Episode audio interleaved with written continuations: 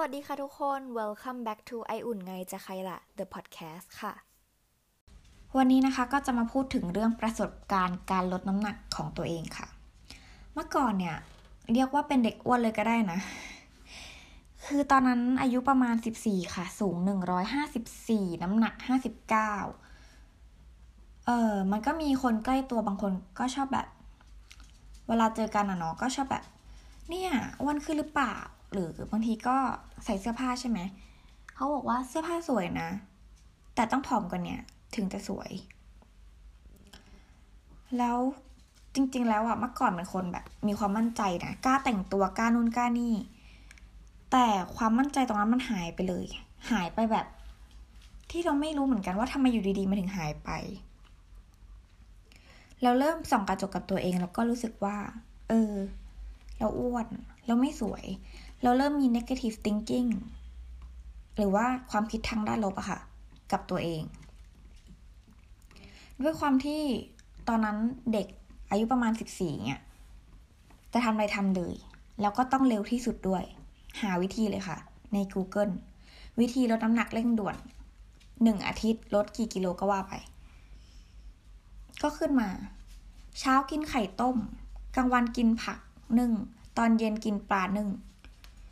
ทำอยู่อย่างเงี้ยประมาณสองอาทิตย์ ก็เริ่มโหยแหละ เริ่มโหยอยากกินอันนู้นอันนี้อันนั้น เราก็ไม่กิน ไม่เราจะแบบต้องยับยั้งความโหยครั้งนี้ เราก็ทำไปเรื่อยๆเรื่อยๆนับแคลไปเรื่อยๆเรื่อยๆจริง ๆ อะ ต้องบอกก่อนว่าอุ่นอะ ต้องการหนึ่งพันสองร้อยแคลอรี่ต่อวันใช่ปะ ไออุ่นตัดเลยเหลือหกร้อยบางวันห้าร้อยถ้าพลิกพิกบางวันไม่ถึงสี่ร้อยก็เคยมีแล้ว แล้ววันไหนถ้าแบบเผลอกินอะไรเข้าไปที่แบบหกเกินหกร้อยมาแบบนิดนิดหน่อยหน่อยอย่างเช่นแบบหกร้อยี่สิบอะไรเงี้ยวันนั้นทั้งวันคือเฟลค่ะ รู้สึกไม่ดีรู้สึกแบบแย่ บางวันพลิกพิกมาก ๆ ร้องไห้เลยนะแบบ รู้สึกว่าแบบเออทำไมแค่นี้เรายับยั้งชั่งใจกับตัวเองไม่ได้ เราแบบ เราไม่อยากทำให้ตัวเองดีขึ้นหรอหรืออะไรเงี้ยคือตอนเนี้ยตอนนี้นะคะ น้ำหนักอยู่ที่ประมาณแบบสี่สิบแปดอะไรเงี้ยก็ถามว่า พอใจหรือยัง ก็ยังไม่พอใจนะ เพราะว่าช่วงนั้นนะคะที่ลดน้ำหนักนับแคลอะ มันเคยลงไปถึงแบบสี่สิบหกแต่ถามว่าสี่สิบหกสำหรับเรามันพอหรือยัง แล้วก็ว่ามันยังไม่พอเท่าไหร่ เอาง่ายๆเหมือนเป็นโรคข้างผอมอะรู้สึกว่าผอมแค่ไหนก็ถือว่ายังไม่ผอม แต่คนรอบข้างที่แบบเป็นห่วงเราจริงๆอะเช่นแม่อะไรเงี้ยเขาก็เริ่มพูดแล้วเริ่มเตือนเราว่า เออเนี่ย หน้าเริ่มซูบลงนะ รู้สึกแบบไม่มีแรงนะ คือเขาก็เป็นห่วงไงคะเขาก็เตือน แต่ถามว่าเราฟังไหมด้วยความเป็นเด็ก เราก็บอกว่าโอเคโอเค แต่เราก็ยังกินเหมือนเดิมหกร้อยแคลนั่งร้องไห้เหมือนเดิมทำทุกอย่างเหมือนเดิม จนจะมีช่วงโควิด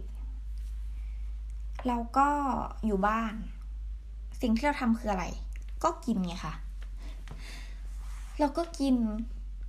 แต่เราก็พยายามเลือกกินสิ่งที่มันแบบเฮลตี้หน่อยนะ อย่างเช่น อยากกินไอติม ก็กินเป็นโยเกิร์ตเอาไว้แช่ช่องฟรีซแทน แต่น้ำหนักมันก็ขึ้นค่ะ ขึ้นมาถึง 48 49อะไรประมาณเนี้ย ก็คือน้ำหนักตอนปัจจุบันอะนะคะ เราก็รู้สึกว่าแบบ เราจะกลับมาอ้วนอีกแล้วหรอวะ แต่ว่ามันก็ดีขึ้น เพราะว่าเราไม่ได้เจอคนคนนั้นที่คอยพูดกับเราว่า เอออ้วนขึ้นนะหรืออะไรอย่างนี้แล้ว ทุกอย่างก็แบบดีขึ้นเรื่อยๆเรื่อยๆ แล้วก็เริ่มมีความสุขขึ้นมาเรื่อยๆ พอเปิดเทอมเงี้ย เราก็ ค่อยๆกลับไปกินคลีนใหม่ เออจริง ๆ แล้วอะ่ะ ไอ้รู้สึกว่าการที่เราอยู่บ้านอะ่ะ มันทำให้เราแบบกินจุกจิกแบบมากกว่าอยู่ข้างนอก เพราะว่าเวลาเราเรียนออนไลน์อย่างเงี้ย เราจะกินขนมตอนไหนก็ได้ ไม่มีใครว่าเราหรอก แต่ถ้าเราอยู่โรงเรียน ในห้องเราก็ห้ามกินขนมแล้วถูกไหมคะ เออน้ำหนักไออุ่นก็ลงมาอีกนิดหน่อยประมาณแบบสี่สิบเจ็ดกลับไปเป็นสี่สิบหกเหมือนเดิม พอมันลงมาปุ๊บโควิดระลอกสองมาค่ะ ก็กลับไปใช้วิถีแบบเดิม กลับไปนั่งกินนู่นกินนี่กินนั่น แต่ครั้งเนี้ย เราปล่อยตัวเองมากเกินไป น้ำหนักก็ขึ้นมาประมาณห้าสิบเอ็ดห้าสิบสอง เราก็เริ่มแบบเอาอีกแล้ว ความเครียดครั้งนั้นมันกลับมาอีกแล้วว่า เออ ลดนะ เราควรจะต้องลดนะ แต่ครั้งนี้ด้วยความที่แบบโตขึ้นมานิดนึง แล้วก็ค่อยๆ ค่อยๆ ลดมันแบบ แล้วก็มีชีตเดย์บ้าง แล้วก็ปล่อยให้ตัวเองมีความสุขได้บ้างอะไรเงี้ย น้ำหนักเราก็ค่อยๆ ลงเป็นนิดๆ หน่อยๆ ก็เหลือประมาณสี่สิบเก้าสี่สิบแปดอะไรอย่างเงี้ย เราก็แบบ โอเค เรา โอเคกับน้ำหนัก 48 แล้ว เราเริ่มทำใจได้ว่าจริง ๆ แล้วอะเราผ่านอะไรมาเยอะมากเลยนะ แล้วก็ เปิดเทอมอีก อะ เราก็ค่อยๆ กลับไปกินคลีนใหม่ น้ำหนักเราก็ลงมาอีกนิดนึง ประมาณเหลือ 47 เออหลังจากนั้นโควิดรอบล่าสุดก็มา ครั้งเนี้ย ยาวเลย พอโควิดรอบนี้มา แล้วก็ปิดเทอมด้วยใช่ไหม ไม่มีเรียนออนไลน์ ไม่มีอะไรทั้งสิ้น เราก็ย้ายมาอยู่หัวหินแบบเหมือนมามาพักอะค่ะ เพราะว่าเรามีคอนโดที่หัวหินใช่ไหมแล้วก็มานั่งชิลมาอยู่ที่หัวหินเนี่ย ด้วยความที่แบบรู้สึกว่ามาเที่ยวก็มีความสุขไปเถอะ ก็กินทั้งวันเลย กินแบบไม่เฮลตี้เลยนะคะ กินตลอดเวลากินแบบ กินเรื่อยๆ แล้วก็เราเริ่มกลับมาส่องกระจกใหม่ เริ่มรู้สึกแย่กับตัวเองใหม่ ทุกอย่างมันกลับมาใหม่หมดเลย ก็รู้สึกแบบ ไม่ได้ละ ฉันต้องลดแหละเราด้วยความที่แบบมันล็อกดาวน์แล้วก็ออกไปไหนไม่ได้ ไม่มีเพื่อน ไม่เจอใคร ไม่มีใครให้คุยด้วยอะไรเงี้ย เราก็หดหู่กับตัวเอง ไหนจะเครียดเรื่องน้ำหนักอีกเราก็ยิ่งเครียดเข้าไปใหญ่ ก็ช่วงเดือนที่ผ่านมา เรียกช่วงเดือนไม่ได้ ประมาณสักสามอาทิตย์ที่ผ่านมา ก็ร้องไห้ทุกวันเลย แต่จริง ๆอะเราไม่ได้ตั้งใจจะร้องไห้ที่น้ำหนักเราขึ้นนะ อาจจะเป็นแบบความเครียดสะสมหรือว่าแบบอาจจะเป็นเหมือนไม่ได้เจอเพื่อน ไม่ได้เจอใคร ไม่ค่อยได้คุยกับใครอย่างเงี้ย เราก็ร้องไห้ทุกวันเลย อาจจะแบบไม่ได้ร้องโฮออกมาเยอะๆแต่ก็ร้องไห้โดยไม่มีสาเหตุ อย่างเช่น เราล้างจานอยู่สักพักน้ำตาก็ไหลลงมา เรากินข้าวอยู่น้ำตาก็ไหลลงมา เรานอนเงี้ยกำลังจะนอนละ อยู่ดีๆ ก็ร้องไห้ ร้องกับหมอนข้างบ้าง ร้องกับ ร้องกับหมาตัวเองบ้างอะไรเงี้ย แล้วยิ่งเราแบบเครียดเรื่องลดน้ำหนักด้วยใช่ไหม แล้วก็ พยายามหลีกเลี่ยงขนม เช่นปกติเป็นคนชอบกินไอติมมาก ชอบแบบคลั่งไคล้การกินไอติมเลย เราก็ตัดออกไม่กิน พอวันก่อนเราเผลอไปกินไอติมปุ๊บ ก็เริ่มรู้สึกว่าแบบ เริ่มรู้สึกผิดกับตัวเองอีกแล้ว ว่าทำไมอะทำไมเรายับยั้งชั่งใจตัวเองไม่ได้ แต่ว่าตอนนี้นะคะ น้ำหนักก็อยู่ที่ประมาณแบบสี่สิบแปดณวันนี้เลยนะ เอ่อ น้ำหนักสี่สิบแปดสูงหนึ่งร้อยห้าสิบเจ็ดเราก็คิดไปคิดมา ก็เริ่มรู้สึกว่า จริง ๆ แล้วอะชีวิตเรามันอยู่แค่ตัวเลขของน้ำหนักหรอ หรือตัวเลขของสัดส่วนหรอทำไมเราไม่ใช้ชีวิตให้มันมีความสุขทำไมเราไม่ ลดหย่อน อย่าไปเครียดกับทุกๆอย่างมาก ก็เลยกลับมานั่งคิดดูว่า เออ จริง ๆ เราอยากทำอะไรเราควรจะทำเลยนะแล้วรู้สึกว่าความสำคัญของตัวเองเนี่ย มันไม่ได้อยู่ที่รูปร่างหน้าตาอย่างเดียว มันอยู่ที่ข้างในของเรา เราก็รู้สึกว่าจริง ๆ แล้วอะเราเองอะมีอะไรมากกว่า หุ่นนะ เราเองมีอะไรมากกว่าแบบ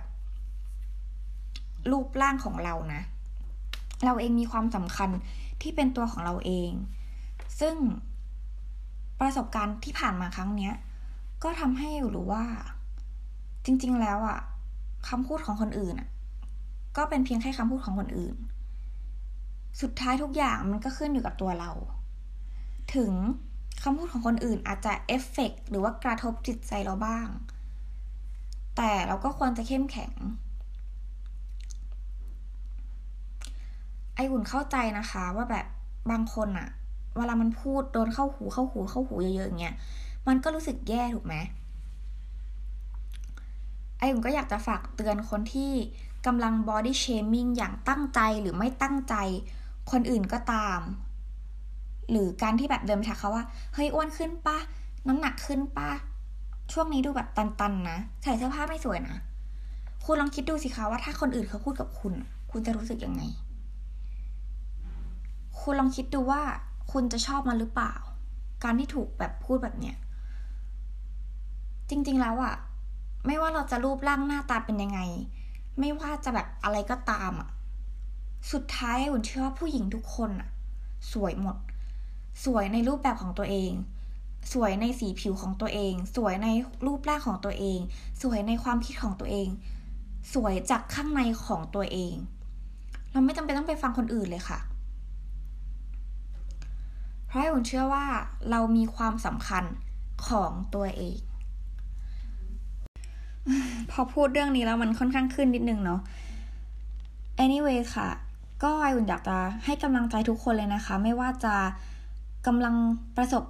ปัญหากับเรื่องอะไรอยู่ หรือว่าเคยเจอเอ่อปัญหาเรื่อง body shaming เคยถูก body shaming หรือว่ากำลังเครียดเรื่องโควิดอยู่ ก็สู้ๆนะคะทุกคน